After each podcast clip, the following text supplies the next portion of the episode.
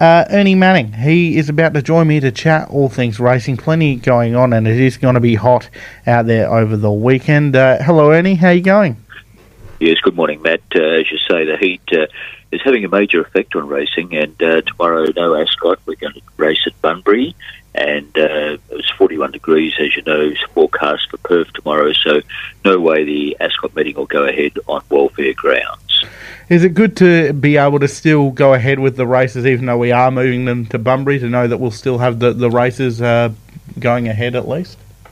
Yes, uh, well, it'll be considerably cooler at Bunbury. The uh, forecast is telling us it could be in the vicinity of 36, so obviously that has to be checked again. Um, but uh, if it's only uh, in that range, uh, the races will be okay to go ahead. The horses won't be affected 36 degrees. Um, obviously, they'll use all sorts of precautions, Matt. Uh, um, they'll put uh, sprays on the horses, etc., just to make sure that they're comfortable. Uh, then they'll race for just a short time and then back to the stalls where they're uh, made sure that they're cool with uh, ice packs and all that sort of thing.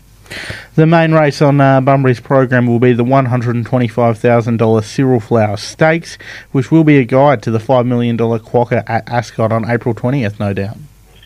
Yes, we've got some smart horses, including Real Danger.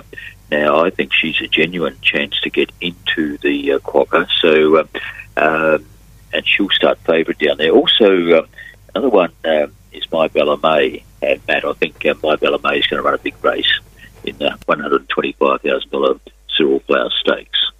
And uh, some exciting news for WA horses. Uh, Bustler and Zipperway, they'll make their Melbourne debuts at Caulfield tomorrow.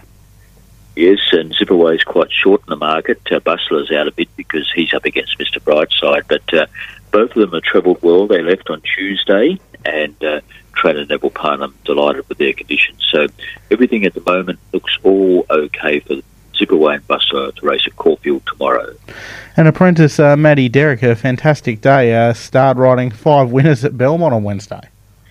Yes, this is the best performance we've seen by an apprentice in Perth uh, since 2019, uh, when Jade McNaught rode six winners, but Maddie Derrick got five winners. And there were some punters who linked up all of her mounts and uh, uh just kept multiplying their dividends. And uh, I know one chap in Queensland who earned more than 100000 out of Maddie Derrick's five winners. So uh, it was a real achievement by her because the last one, our nemesis, was $25. And then we look at a big achievement. Yeah, fantastic effort there. And then we look at our classy three-year-old Petula uh, winning the one hundred and twenty-five thousand dollar WA Breeders' Classic at Bunbury last Sunday. Yes, Matt. Uh, this was an outstanding performance. She got back in the field and thundered down the outside. So Petula now goes on to the good races in Perth.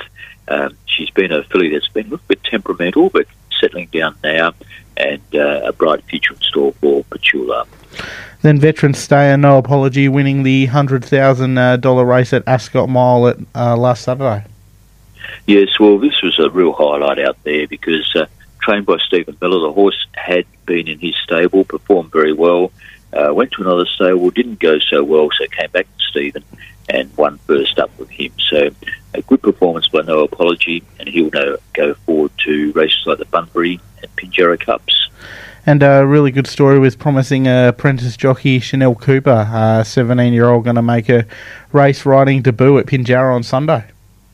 Yes, and she's got some very nice rides too, Matt. Uh, three rides in particular. I think you can follow her with confidence, particularly a horse called Terra Tiff in the last race. So Chanel Cooper been showing big promise in the trials and long awaited race debut. Star Pacer Magnificent Storm is a confirmed starter in the $1.25 million Nullarbor at Gloucester Park on April 19th. Yes, uh, Magnificent Storm, a horse has won, uh, well, about 36 races. He's an outstanding horse and uh, he's won his last four and uh, Connection's now keen to tackle this very big race in Nullarbor, so you can imagine that uh, he'll be a short price favourite. And then Gloucester Park tonight will feature a clash of WA's top mares.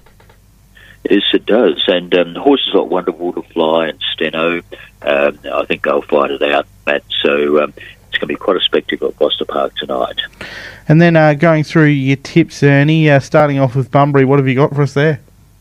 Yes, I thought we'll stay with um, Real Danger, Matt. That's race eight, number four.